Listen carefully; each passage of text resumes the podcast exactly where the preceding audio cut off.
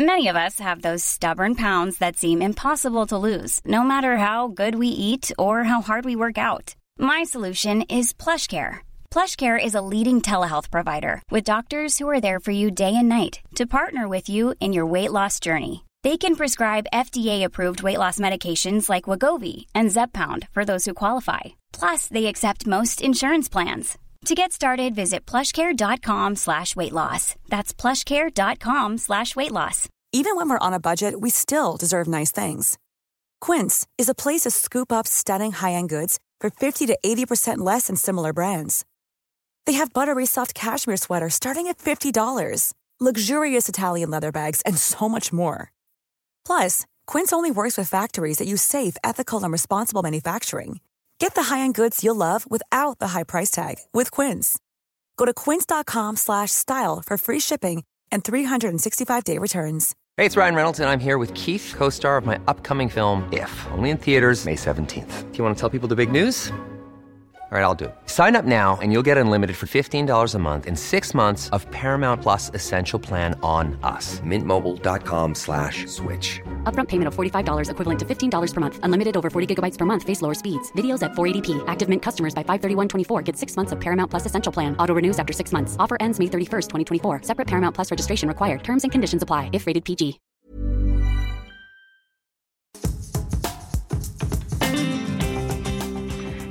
Welcome to White Wine Question Time, the podcast that asks its guests three thought provoking questions over three glasses of wine. Although, as I speak to you today, it is 9.12 on a Friday morning, and frankly, we're not savages. Although my guest this week is no stranger to rolling in on air with a few drinks under her belt. More of that in a moment. You'll know her best as a scientist, a broadcaster, a writer, and decorated fellow, uh, as well as being one of the friendliest and possibly most familiar faces on breakfast television. She began her working life at the Met Office and the Cardiff Weather Centre before moving on to provide weather forecast briefings for the Royal Air Force. Then TV came calling, and in 2007 she joined the BBC Weather team, later making the leap to ITV in 2012, where she's been ever since, presenting the weather first for Daybreak and now on GMB.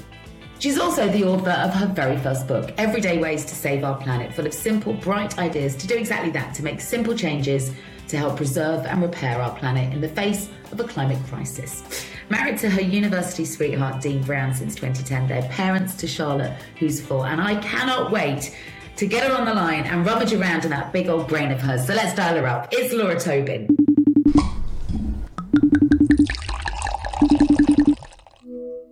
Oh, good morning. This is, I mean, this is almost lunch Good for you, morning. isn't it?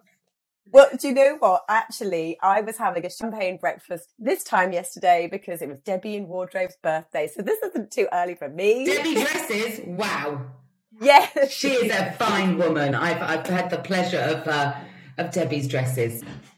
She kept her birthday secret. I was like, Debbie. She was like, shh, shh, shh. I was like, we need to go and have some champagne for breakfast. And she said, no. And then I went back in three minutes later and said, are you coming? And she said, oh, okay. so, so easily swayed, so easily swayed. Mind you, by the time you come off air, you've already done what, four or five hours um, by 9 a.m.? Yeah. Yeah. So up at 4 a.m. Yeah. And you go all over the place, Laura. I mean, every day I think, blimey, she must have just been driving all through the afternoon into the early early hours of the evening to be up for the early hours of the morning. How do, how do you keep up with it all? Do you know what? I don't really need sleep. I don't even know why. Like, I remember even at university, I was always the person that everybody could come to in halls. They're like, Laura will be up. I'll be pottering around, faffing, doing something. So, yeah, I just don't really need like too much sleep. And sometimes, like now that my daughter's at school, I can have a daytime nap. And that's just the most exciting thing when you like skip upstairs and you know I'm in bed. And you're like, woo, I get an hour or two hour nap. Oh, But- Nana nap is but actually best, not much. isn't it? not much. Yeah, I do love it. But you know, obviously with doing the book and then there's all, you know, lots of things at work or whatever. So sometimes there isn't a chance for naps. You, I mean, you've been doing this a, a long time. A lot of people can't stay the course with these hours, um, but you do it with like, I mean, you just keep smiling. And then, in amongst it all, you've had a daughter who was born prematurely, um, so you have to make the logistics of and the emotion, the emotional fallout of that must have been quite enormous. I had a, a baby who was premature, so I get the anxiety that's Ah, around that. yeah. But once you emerge from that, you then have to put all these logistics in place because you and your husband both work for childcare, travel, stupid o'clock wake up calls. I mean, how do you do it? Mm-hmm. I'm very lucky that my husband has a regular hour job, mm. which means that, you know, if we were both shift workers, it would have been nearly impossible. And I have a really good childminder who's really flexible and friends nearby um, who are just super lovely as well. But you're totally right. Like, you know, the mummy guilt's there, but also I want her to see that I work. I love my totally. job and she knows that I love it. And I think it's really important for her to see that as well. So yeah, it's fine. I mean, like it was really bad when I, in September, I went to Svalbard. It was amazing. And I talk about it a lot and everyone's really bored of it now. but um, it was the week she started school. So I was there for her first day, like her first half day. But then her first full day and her first week at school, I wasn't there. I was in Svalbard. So you know, it, at the time it, it felt like, you know, a really difficult choice, you know, the sacrifice, but actually it's like it totally wasn't. It wasn't because she completely understood that I was going to see the polar bears because their ice is melting. And, um, and it was great. It was like, you know, the trip of a lifetime. 100%. I mean, I knew that you were um, smart. I knew that you were properly qualified to present the weather as opposed to somebody that just reads and points. Um, but your love of science is, is enormous, isn't it? I mean, you are a super brain well, I don't know if I'm a super brain. I just love, I love science. I've always loved science. I love learning new things and discovering new things. And like it, uh, with the book, I really, really wanted to have science in there. Like, I just think it's nice to give a sprinkle. If people have a little understanding of something, I think it goes a long way to appreciating and understanding more. You know, I just love reading new things and learning new things every day. And actually, Charlotte, my daughter, is like, she loves it as well. She just has this like ability to like I tell her something, she just remembers. So like two years ago, I went to NASA. They're sending the first woman to the moon. So the Apollo missions obviously sent the first man to the moon. And now they have this Artemis mission. And Artemis is Apollo's twin sister. So it's about sending the next man and the first woman to the moon. So they said hmm. to Good Morning Britain, have you got anybody there who wants to come who could talk about women in science? And they were like, yeah, we know somebody. so uh, I was like, yes, oh my God, this is amazing. So I got to go to NASA. It was amazing. It was so cool. I like cried when I got there. Did you? Science, this is science. Science is making this happen. And these people are really going to go to space. And it was really cool. And I remember telling Charlotte all about it. I brought her a rocket back and telling her all the planets. And before I, when she was two, she knew all of her planets. Ah. And I ah. took this video and was showing all the science, to all the astronauts and saying, this is my daughter. And if you said to her, like, what planet is red? She would say Mars. And if I said, what planet is, uh, has a big spot? She'd say Jupiter. So she just, she just gets it. It's amazing. Yeah. And I bet you had to fight Lorraine Kelly for that trip because she is also a space nut. I know she actually has done the weightlessness thing. I was trying to ask for that, but apparently it was too expensive for me, not for Lorraine. there's still time, Laura. There's still time. yeah, I know. Come on. now, on this podcast, uh, normally we would punctuate three questions with three glasses of wine, but as we've said, it is very early, and we're not animals. We're decent people. Uh, although I did, I did enjoy the fact that you one day had gone out the night before and slightly overslept, Laura, after an ITV news team quiz night. We won. We won. How, how late on air were you? Because there was just an empty chair for what, a good hour? I arrived at half six and I should have arrived at five. Yeah. That's not too bad. No, so we were on air at six and I got a phone call from my deputy editor at six uh, at the hotel because the hotel weren't going to put her through. So I'd like laid everything out perfectly the night before. I'd even had, I remember having a glass of water before I went to bed, but my phones were on silent because they were still in quiz mode. And I just hadn't set an alarm. Luckily I stayed in town. Um, so yeah, and I had my makeup with me, so I just did my makeup in the car. Like. And you came on air and admitted that you'd sort of revived yourself with a cold chicken nugget breakfast and a, and a cup of Diet Coke. yeah, yeah. One of our floor managers brought me over some chicken nuggets and a Coke, and I was like, that's sort of yeah. Good.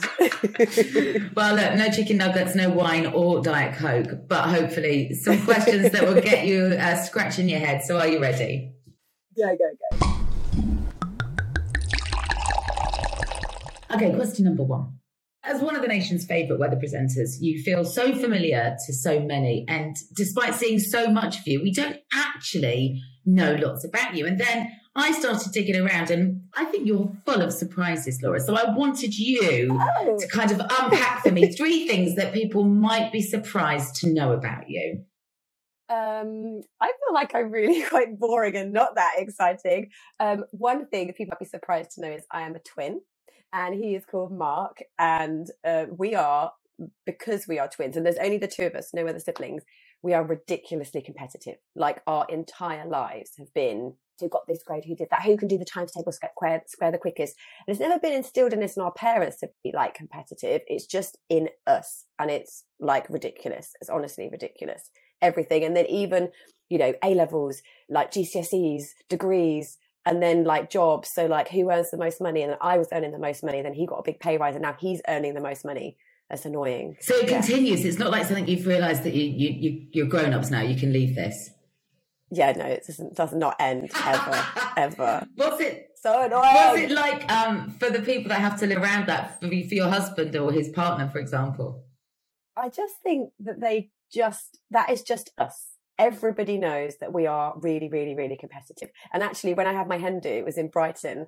Um, it was a, it was like a competition themed hen do. So there was people were split to four teams. There were 16 of us and we had to go around Brighton doing different tasks and things. And we had to do a scavenger hunt. And in my team, I had two girls who were just constantly hungry and wanted to stop and eat. And I was getting really angry with them because I was like, we haven't got time to eat. We need to keep going. We need to win the scavenger hunt. And then we came second and I was cross with them and yeah, I wasn't happy. And then we didn't win the weekend either. So I wasn't happy then.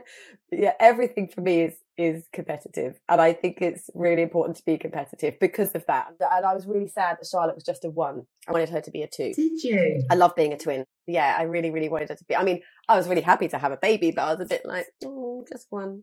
That's a shame. Ah, oh, well, you never know. No, I, I know now. One and done. One and done. Oh, right. Okay.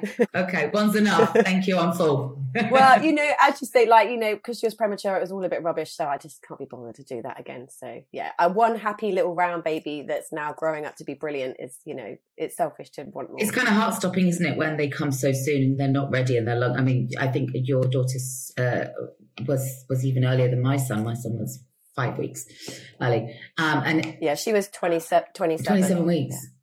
Blimey, Laura, that is. I just, I literally just got my ASOS delivery, and I was waiting. I had this like real, um, this real like superstition that I was like, wait until your third trimester before you buy anything, before you do anything, before you decorate the room, go look at prams, blah, blah, blah, blah.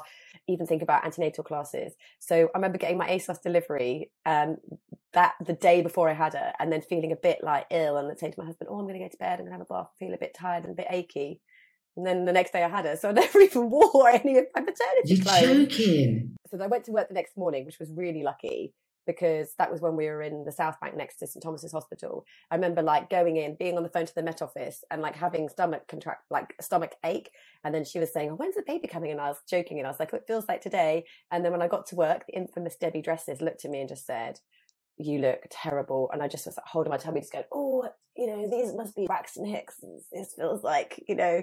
And then she just instantly knew. So she phoned Dr. Hilary, who was on his way in, and explained everything. And he was like, oh, my, it sounds like the baby's coming. Don't tell her. I'll phone St. Thomas's. I'll sort it all out. And then Charlotte comes in and she's like, they're just Braxton Hicks. Don't worry. It's not real. And I'm like, oh, it's amazing. They feel really real. And then Piers came running past and he was like, oh my God, it looks like she's going to have this baby today. And I was just like, shut up go away, you're not helping. and I was like, guys, I can just quickly do hair and makeup and just record some weathers. It'll be fine. And they were like, no, you're crazy. Like, no, you've got to go to hospital. And then they were really sweet. They just were like, like they were like, she doesn't know, she doesn't realize, and they were like, no. So they just went, we just need to do some tests, you know, and see what's going on if the baby wants to come.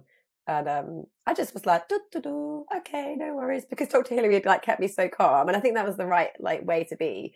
And um, and then I had this really lovely midwife, this Nigerian lady who was all mine. Like there was no one else in the ward. It was really lucky, and she just said to me, "These babies, they decide when they want to come, and I think yours it wanted to come today."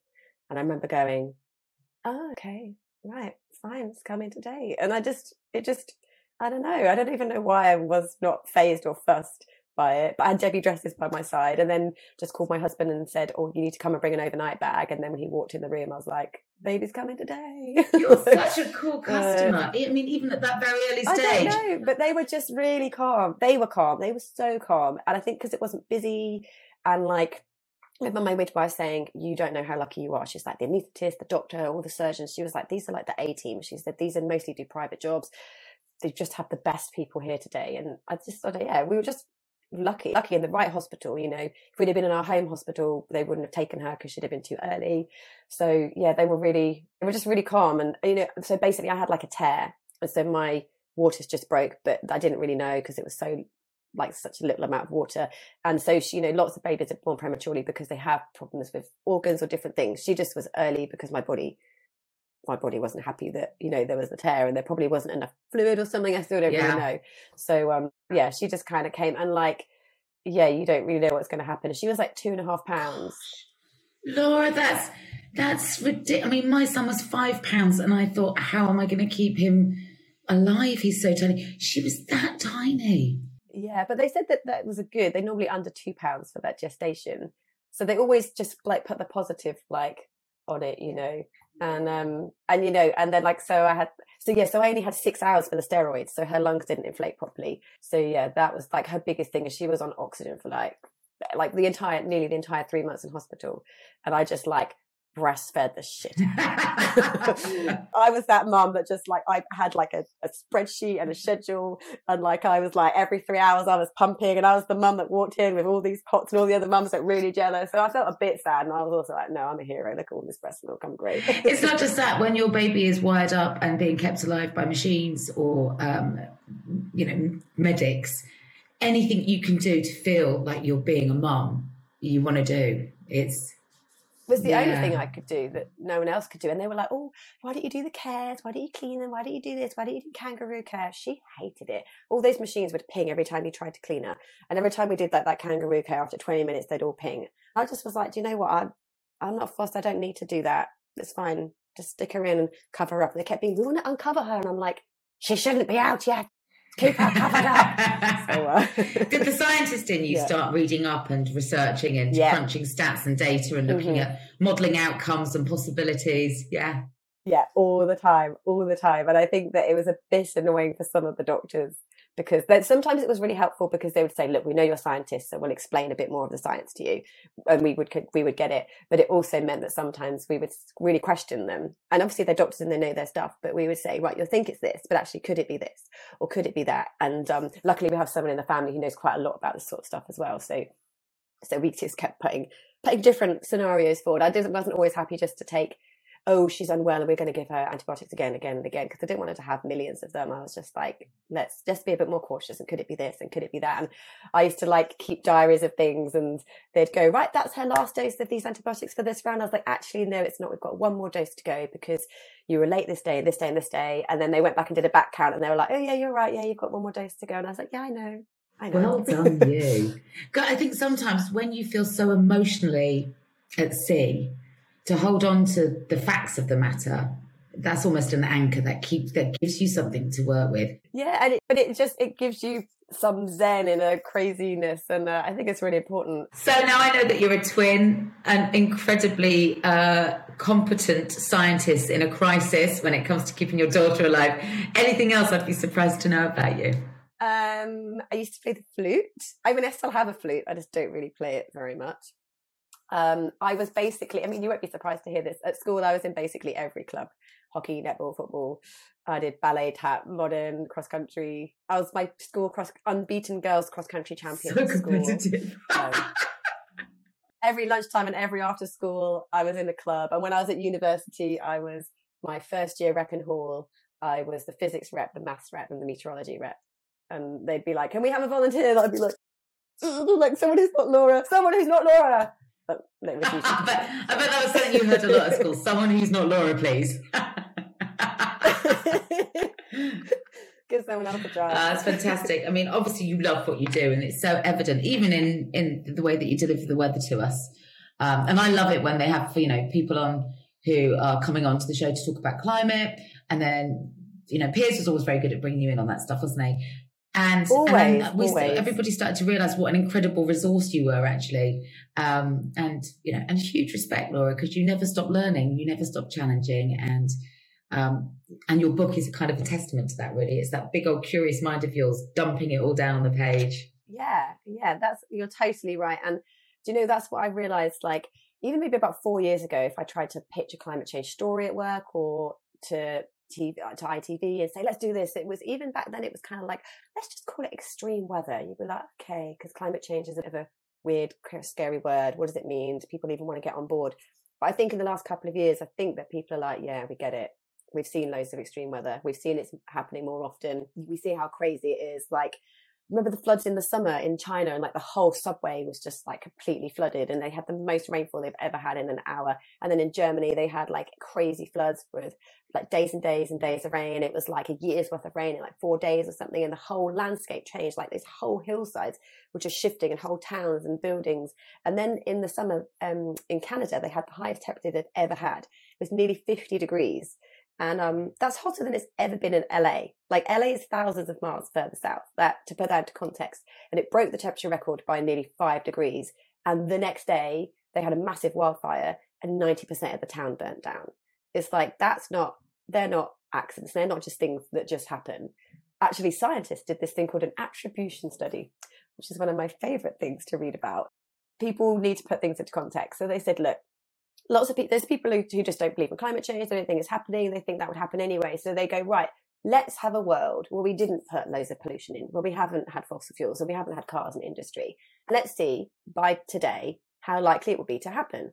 And scientists said, do you know, it would happen, but it would happen once every 150,000 years. So basically they're saying it's, it's basically nearly impossible to happen. But because we're now warmer, the Earth's warmed by just over one degree, um, because of the industrial revolution, because of cars, and because of industry. It would now, scientists say, happen once every thousand years. And by the end of the century, if we keep warming, it would happen every other year. So we know that it's us. Like we can attribute that heat wave to that wildfire. Yeah. Is this what you get into bed with every night? Like, oh, got a lovely attribution report to get my head around. I mean, they were there were quite a lot in the book. I'm not going to lie; some of them got taken out. uh, listen, your passion for what you do it just fizzes out of you. It's fantastic. okay, are you ready for your next question? Go ahead. Planning for your next trip? Elevate your travel style with Quince. Quince has all the jet-setting essentials you'll want for your next getaway, like European linen premium luggage options, buttery soft Italian leather bags, and so much more. And it's all priced at 50 to 80% less than similar brands. Plus, Quince only works with factories that use safe and ethical manufacturing practices. Pack your bags with high-quality essentials you'll be wearing for vacations to come with Quince. Go to quince.com slash trip for free shipping and 365-day returns. There's never been a faster or easier way to start your weight loss journey than with PlushCare PlushCare accepts most insurance plans and gives you online access to board-certified physicians who can prescribe FDA-approved weight loss medications like Wegovy and Zepbound for those who qualify. Take charge of your health and speak with a board-certified physician about a weight loss plan that's right for you. Get started today at plushcare.com slash weight loss. That's plushcare.com slash weight loss. plushcare.com slash weight loss. Hey, it's Ryan Reynolds, and I'm here with Keith, co-star of my upcoming film, If, only in theaters May 17th. Do you want to tell people the big news?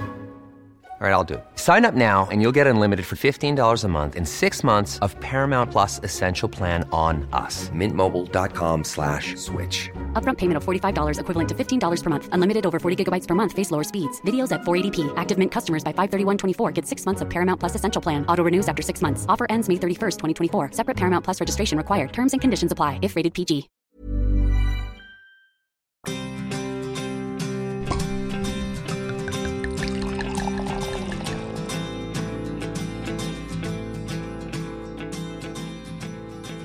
As a scientist, as you've just discussed with me, you know, you understand better than most that in order for us as a planet to thrive and survive, we need sunshine and showers. And the same, I think, could be said of us as human beings. So I want to know from you um, the times in your life where you've had your own severe weather fronts. So a storm you've weathered, your own experience of feeling like it's your time in the sun, your time to shine, and when life's kind of really poured down on you. I feel that I generally have a very sunny disposition and I'm generally a really positive person. And yeah, I would guess, you know, and I've been very fortunate, touch wood, you know, that we haven't had any like major tragedies in my family. And I still have a grandma. And then I lost all my other grandparents at like old age, you know, so we've been lucky in in that sense. Do you know what I mean? So I guess, yeah, my biggest downpour moment was definitely Charlotte. But even then, I managed to still try and stay as bright and positive as possible. And I was really fortunate that, you know, ITV were great and we had the money that I didn't need to go back to work straight away because the maternity scheme is crazy and you have a baby and it's in hospital and your maternity starts and then you and you actually yeah because you don't want to go back to, to work you have to stay you have to go to hospital every day but you know I just stayed in the hospital all day every day and like you said I just had to be helpful I had to, I wrote a diary every day it wasn't really an emotional one it was like a factual based one that just helped me to just put down on paper exactly what was happening. Um, but I think the thing that was probably the hardest to weather was coming home, like not having machines to tell you that your baby's alive is is really hard. Like most parents come home and they they know that their baby is alive because they can see it. But if you've only had a machine tell you, it's it's really difficult to trust that they're alive. So we used to take turns and shifts, like just checking every hour she was breathing, like through the night and stuff. And um, we were kind of like crazy, um, um, like anti-back people. You know, we had to do everything we, we we want we we wanted to do. So we basically lived the lockdown that everyone has just lived, but for two years. So we would just have a mat for Charlotte to play her toys. If it rolled off the mat, we would anti-back it and put it back on again. If anyone visited our house, first of all, they had to be 100% well. They, we sent them straight to the bathroom to wash their hands, and then they had to anti-back as well. If they hugged her, and we only had my parents, my husband's parents, and like grandmas were allowed to like hug, and we had like a blanket that they, they could wear to hug her, and no one else was allowed to hug her or touch her, and we weren't allowed. We didn't have any more than like six people in the house at a time because we were really worried about germs and we wouldn't go out. We would just go for walks in fresh air. And um, you know i never went to a baby class. I never went to a soft play. Uh, yeah i just didn't really have like play dates. It was probably harder coming out of hospital yeah. than being in the hospital i would agree with that entirely. I think once you get home you feel you feel unsupported. You've got nobody to answer your questions. Um, it's quite frightening actually and, and you had it on a far greater scale. I mean, that's extreme, isn't it? You did you do that because you were terrified that she'd get poorly, or because that was the advice you were given? We we sort of it was sort of the advice, and like the advice from the premature baby website is, you know, don't go to town at the weekend, don't go to supermarkets because all people want to do is look in and lean in and go, oh, your baby, and then just go. germs. Um, so I think we just took that and ran a little bit with it. And I know that lots of people thought we were a bit crazy and they'd be like, oh, it's okay. You don't need to do this. And we'd have friends go, yeah, you can come round. You know, we're going to have a few people round for drinks and oh, such just got a bit of a cold. That's okay, isn't it? And we'd go, oh, we're not going to come then.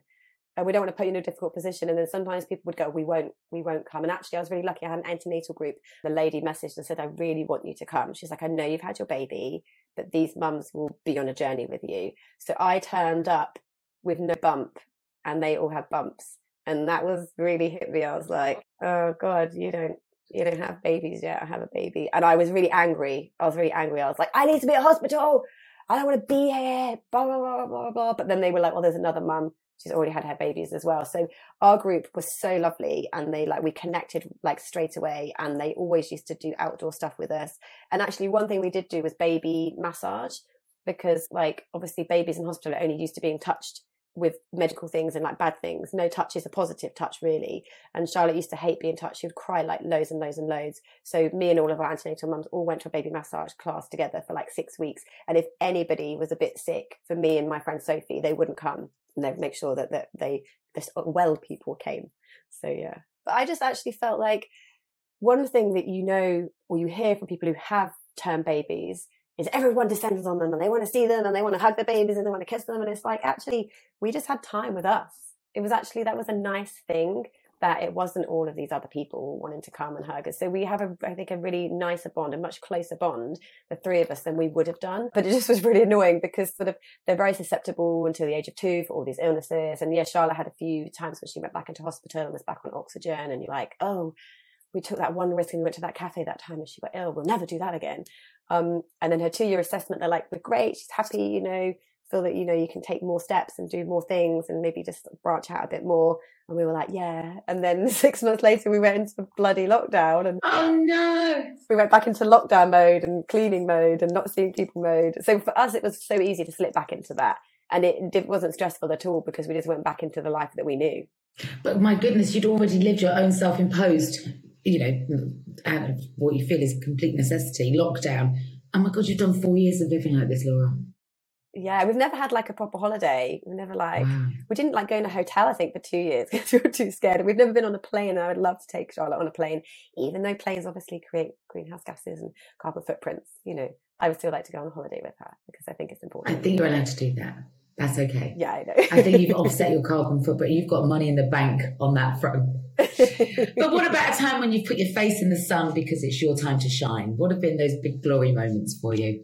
Um, glory moments are just when, just I think, I mean, I don't really ever think, oh, I've done well, I'm brilliant or amazing. Um, it's just not the way I think. But I mean, literally, funny enough, I was talking to my friends last night. Ages and ages and ages ago, ITV had a, a show called Drive. It was like a driving Vernon hosted it, didn't like- they? Vernon Kay. Yeah, Yes, yeah. yes, he did. Yeah, and there was like Louis Walsh, um, uh, Mariella Frostrup, Angus Deayton, Colin Jackson, Professor Green, um, Johnny Vegas, and we just kind of drove different cars and and just week on week there were loads of challenges. And I remember on before I arrived, and I found this out later from we all had a driving instructor, a professional driving instructor, and they were like, they had me as their first person out. They looked at the list and they're like, she'll be out first. And then after day one of training, they were like, we now have her as our wild card to win. I was like, people just underestimate me, I think. They don't realize how competitive I am, how driven I am. Not like driven to succeed. I just want to be the very best. Like for me, the most important thing, if anybody met me or like if they work with me, I want them to say, oh, she's great at what she does. I wouldn't necessarily care so much if they said she's really nice or she's really pretty or not that I think I'm either of those things, but you know, for me, the most important thing is being credible and respected and doing well. And so, and then on that whole show, I did really well. And then I made a mistake and got knocked out. And then I got back into the final. And um, I was talking about how we did loads of training and people would like drive off. And then I kept asking questions like, can I just ask when the race actually happens, if people were knocked out of the race like they were earlier, would they get back in the race? And they were like, no, no. If they were, if they had to be craned back out, then they, then that would be them out of the race. And then what actually ended up happening in the race, like nearly everybody wiped out. There was going to be just me and Angus finishing the race. And they thought that wasn't very good telly. So they then made me and Angus carry on driving, craned in, I think, Colin and um, Professor Green. I'm obviously still really bitter about this. And um, and then Professor Green ended up winning. And I was like, person who was the winner was the person who did the most laps the quickest, which was me. I am the winner. And then they had this like big fight with them about how I should have won. And they were like, yeah, but we, we stopped. I know you didn't stop the race because I didn't stop. So, you know, I just, I mean, more like the shining moment was just that I just, I just love doing something brilliant and I love learning something new in a completely different arena and being good at it. Not like, oh, amazing, but you know, I just loved, I, I love that. was So, cool. so you that you you were shining in that moment. They clearly weren't recognizing it enough. So you started to put some stats on the wall to show them. No, you're wrong. I'm the shiniest of shiny people right now. I'm the biggest achiever. Give me that Professor Green. my, I had a moral victory, but I mean, just the whole. It was sort of that was probably like my first experience of showbiz. You know, having your own runner, get anything you want. Apart from all I wanted was sweets, and I was then easily pleased. And they were like, "What do you want for lunch?" I was like, "Oh, I'll go and look and see what's for lunch. I'm good. You don't need to do anything for me." But just kind of, I loved that. Loved the feeling of going, oh "My God, actually, like." Feel like a superstar. I feel like a rock star. This is cool. Did you not feel like a rock star uh, or a superstar working with polar bears or uh, going to NASA or even briefing the Air Force on weather fronts to make sure that, you know, our guys could navigate themselves safely no matter what uh, they were up against? I mean, those are all quite rock star moments, I think. all of those moments are really lovely. Like when I was at the RAF, the crews used to come in, and lots of them were men, obviously. And um, I was really, really conscious that I didn't want them to kind of walk in and be like, "Ooh, it's a girl. This is exciting." So I was actually, when I first joined, really unfriendly, and I just like wore a sharp suit, hair back, minimal makeup, and I just wanted to be credible. And they would kind of test me and ask me silly questions, see if I knew the answers. So I just was like super prepared. Every day I had to be like super duper duper prepared for anything they'd ask. So I knew the answers. And after a couple of like weeks or months of just doing that, then I became me and was fun and friendly.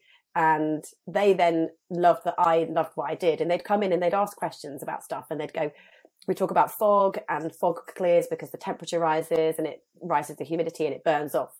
But I'd say, oh, if the cloud comes in, the temperature won't rise, so the humidity won't rise, so the fog won't clear. And I'd kind of come in and I'd give them little lessons and I'd give them little science. And then they'd understand. They'd go, oh, the fog didn't clear yesterday because of what you were saying, Laura, or this. And I actually liked that in the end they were like, yay for learning science. Every day's a school day. Every day. But yeah, and you said like Svalbard for me was like more than a trip of a lifetime. That was, you know, probably after having Charlotte, the most amazing thing I've ever done, ever done.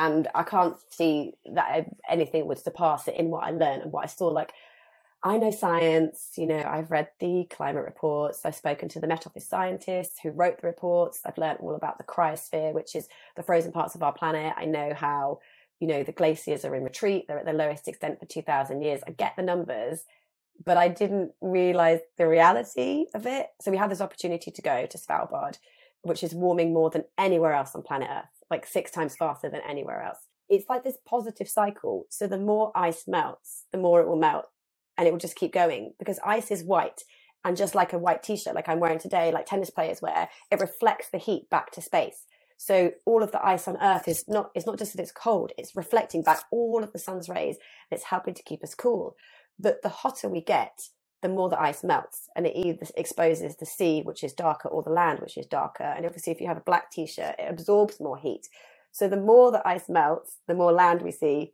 the more it absorbs so it just makes it warmer and warmer and warmer and warmer. And it's just on this like rapid runaway that we call it a tipping point, a point of irreversible change. And we're so close to not being able to stop this change.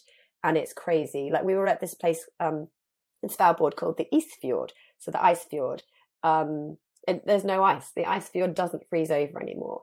It hasn't frozen over in like the summer for decades but it used to freeze over every winter. And I was talking to a, a guy who runs tourism, and he said five years ago it got to winter and it didn't freeze in September or October or November. And he's having to phone people say, "Don't come, we can't do trips on snowmobiles. Don't come, we can't do husky trips. Don't come, don't come, don't come." And then it just didn't freeze over all winter, and then he suddenly realised that's it. That's climate change. The, you know, the ice fjord is not going to be ice anymore. His whole tourism industry he lost business for like those two years. And then he suddenly really had to come up with complete new ways for people to enjoy the landscapes there. And the whole ski season and the snow seasons changed. So it used to be, say, from this happens like I went on a trip to um, Austria as well, like this climate summit. They used to be able to ski in Austria from say September to May, but now it's like more October to April, and then the ski season is shrinking and shrinking and shrinking because the snow comes. So actually, the fate of glaciers isn't made in the winter with how much snow falls. It's made in the summer with how when it when it melts.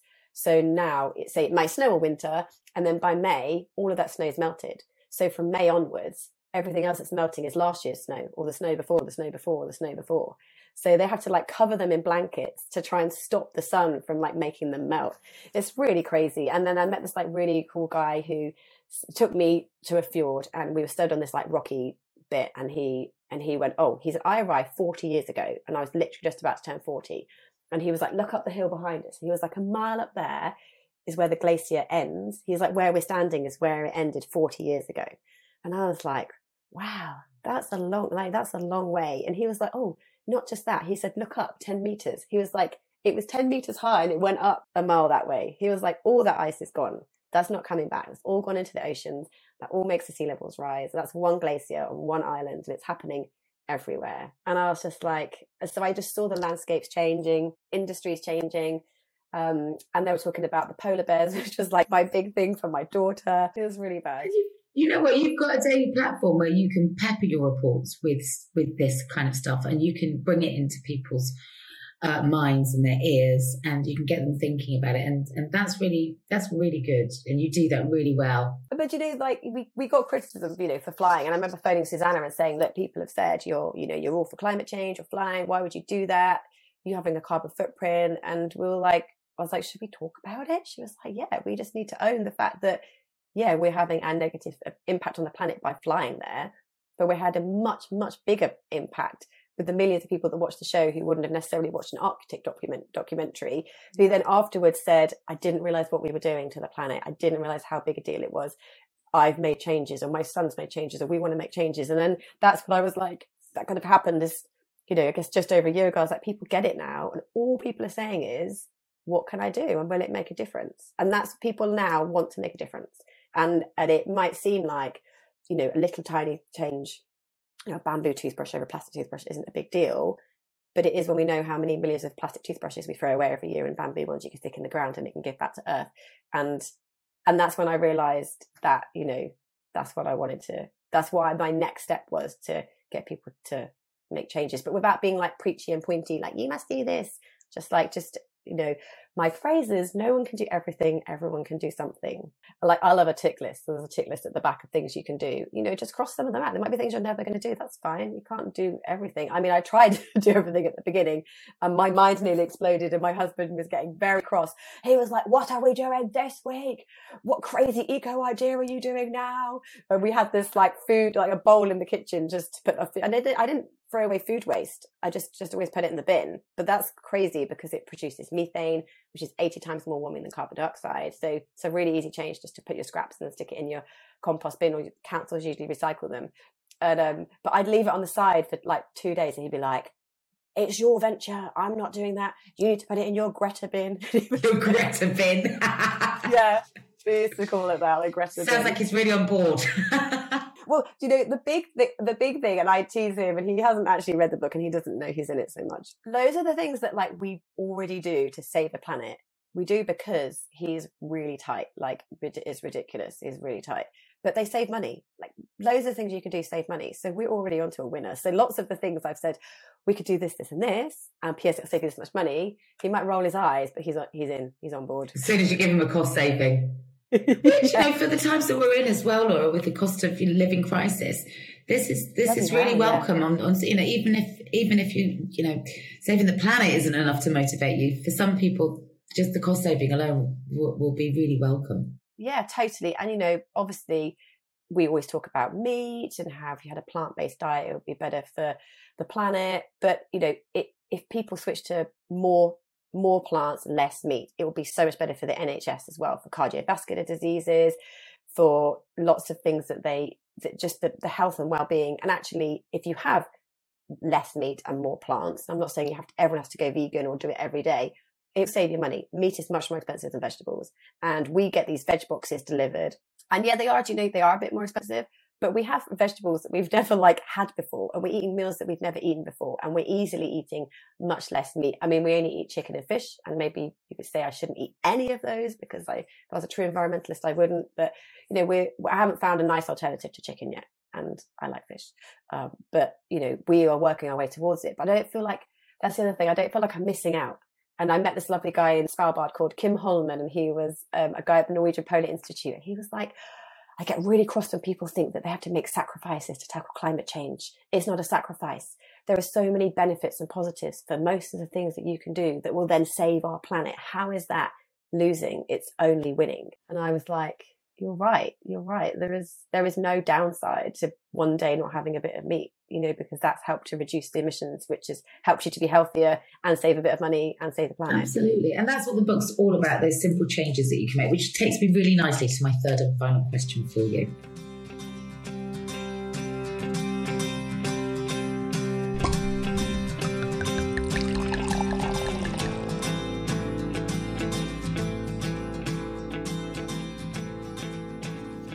Have documented simple, small changes that will make a huge difference. But if you translate that into the people in your life, um, I wonder who have been the people that have been your own change makers that have come in and they, they may have made a huge change to, to the way that you live or just a, a very incremental one, but nonetheless, they've left their mark. Okay, well, I I guess it would have to be my mum. Mums drive everything, don't they? And I think I was really fortunate and didn't even notice that my mum, she worked, but she only worked during school hours. So she was there for every drop off, for every pickup, you know, cooked every meal. And my dad worked full time, but he wasn't like gone all the time or anything. But, you know, in a world where I do work and I do pickups, but not drop offs, and, you know, obviously it's holiday time and you have to juggle all of that, just having a mum around who, you know, you were her number one priority, me and my brother, and she's always driven us to try and do everything. So, you know, putting us forward for clubs, but if we don't like it, we don't have to do it. supporting us and helping with our homework so we could be the best as we can be. And if it doesn't work out, getting some help. So just like always believing, always pushing, but just pushing just enough so that the pushback isn't, you know, a tantrum and then it goes the other complete other way. And yeah, she shaped me and my brother to be who we are and to have worked as hard as we have, to have the jobs that we have. Yeah. What about on a professional level? Um, two. One would be my um, geography teacher who, when I this is such a loser story. When I was fourteen, he um, he he was doing geography and he was like, right, I'm going to tell you about something really cool. But I'm going to get you to just play it out first. So he got the girls to line up in a row, boys to line up in a row, straight row, and then we had to run across the classroom, bumping into each other. By the time we got to the other side, we were all wiggly. And he was like, half of you are cold air, half of you are warm air. That's how the Arctic pushes down, the equatorial warm air pushes up. We sit under that in the UK and we're either on the warm side of it, the cold side of it, or we're under it and it rains. And I was like, boom, that's interesting. That um, was it. And that was it. That yeah.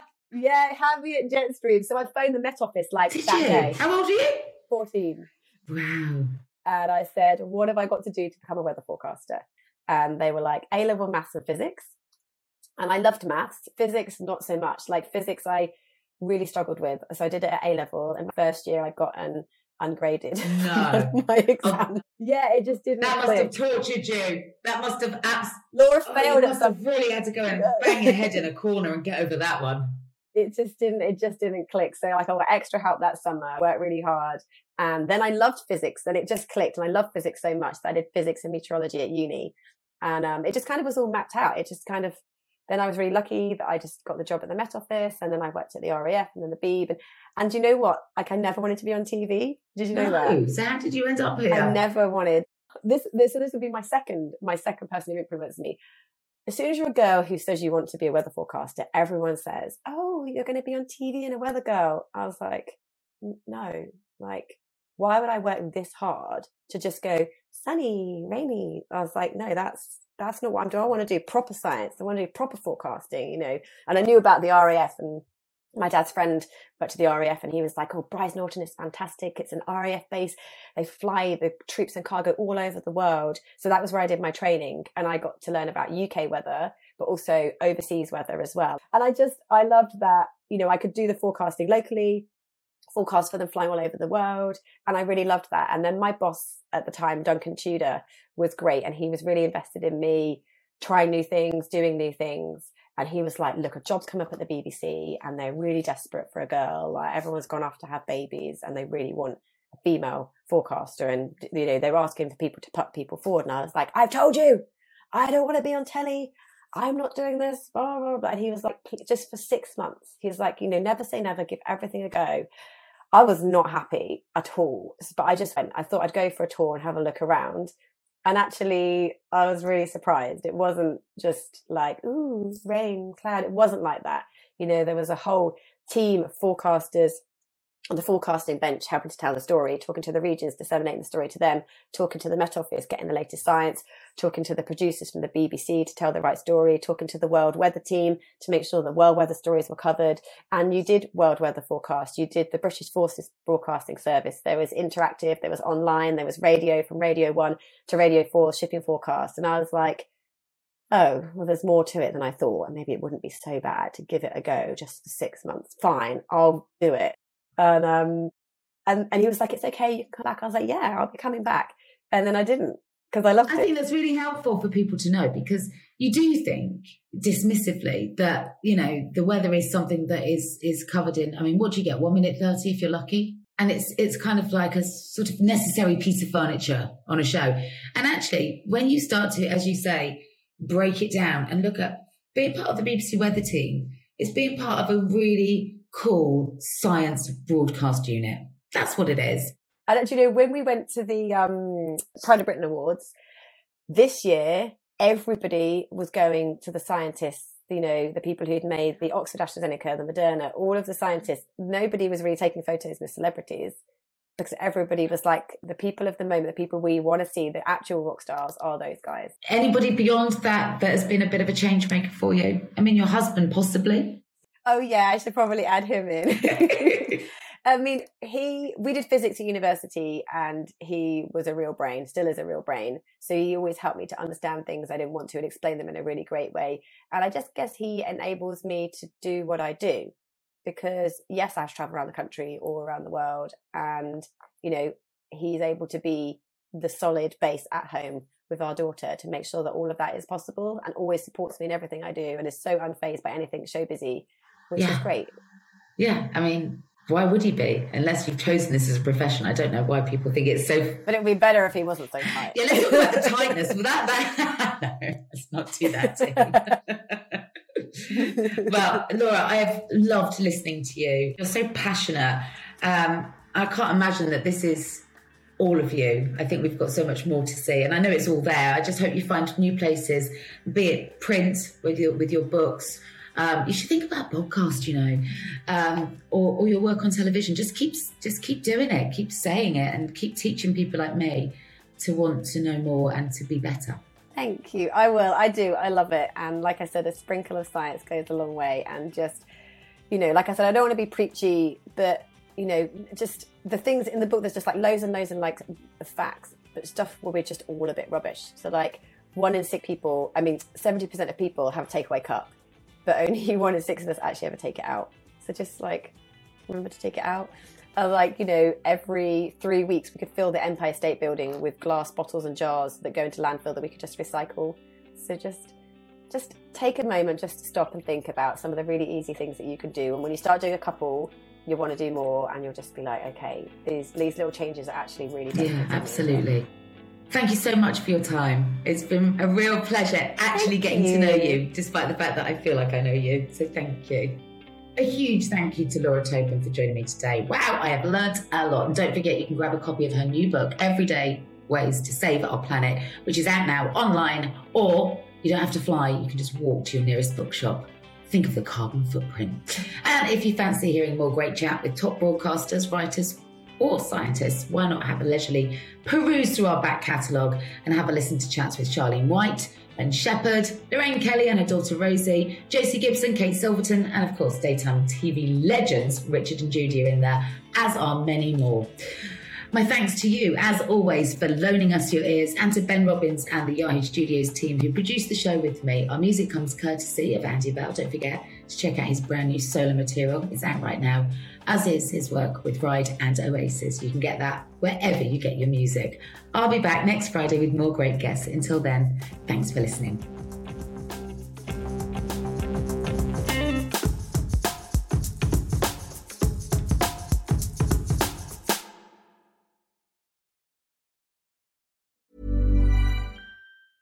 Even when we're on a budget, we still deserve nice things. Quince is a place to scoop up stunning high end goods for 50 to 80% less than similar brands. They have buttery soft cashmere sweaters starting at $50, luxurious Italian leather bags, and so much more. Plus, Quince only works with factories that use safe, ethical, and responsible manufacturing. Get the high-end goods you'll love without the high price tag with Quince. Go to quince.com/style for free shipping and 365-day returns.